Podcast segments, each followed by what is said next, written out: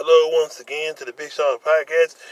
Um, I want to go ahead and give everybody a, a list of games in the NFL that's going on this weekend, just in case I'm not on this weekend.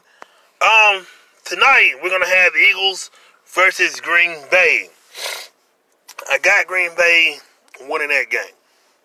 Okay, Sunday, September 29th, we have Titans, Falcons, Redskins, Giants, Chargers, Dolphins, Raiders, Colts, Panthers versus the Texans, Kansas City Chiefs versus the Lions, the Browns versus the Baltimore Ravens, New England versus Buffalo, Tampa Bay versus the Rams, Seattle versus the Cardinals, Minnesota versus Chicago, Jaguars versus Denver Broncos.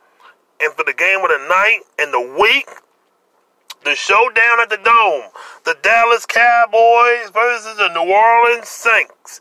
Then Monday night, Bengals Steelers. That's the games for the week.